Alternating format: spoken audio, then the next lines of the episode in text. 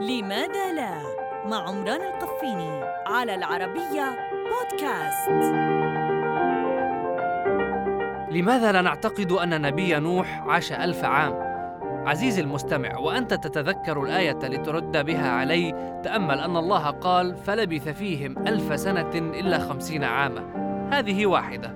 عاش النبي نوح عليه السلام 1000 سنة فعلا بإقرار القرآن الكريم، لكنه لم يعش 1000 عام. السنة في القرآن غير العام، وفي الواقع كذلك.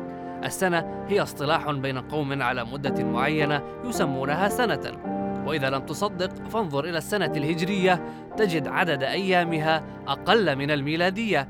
أما العام فهو دورة الأرض حول الشمس دورة كاملة، ومن هنا يسمى حولا.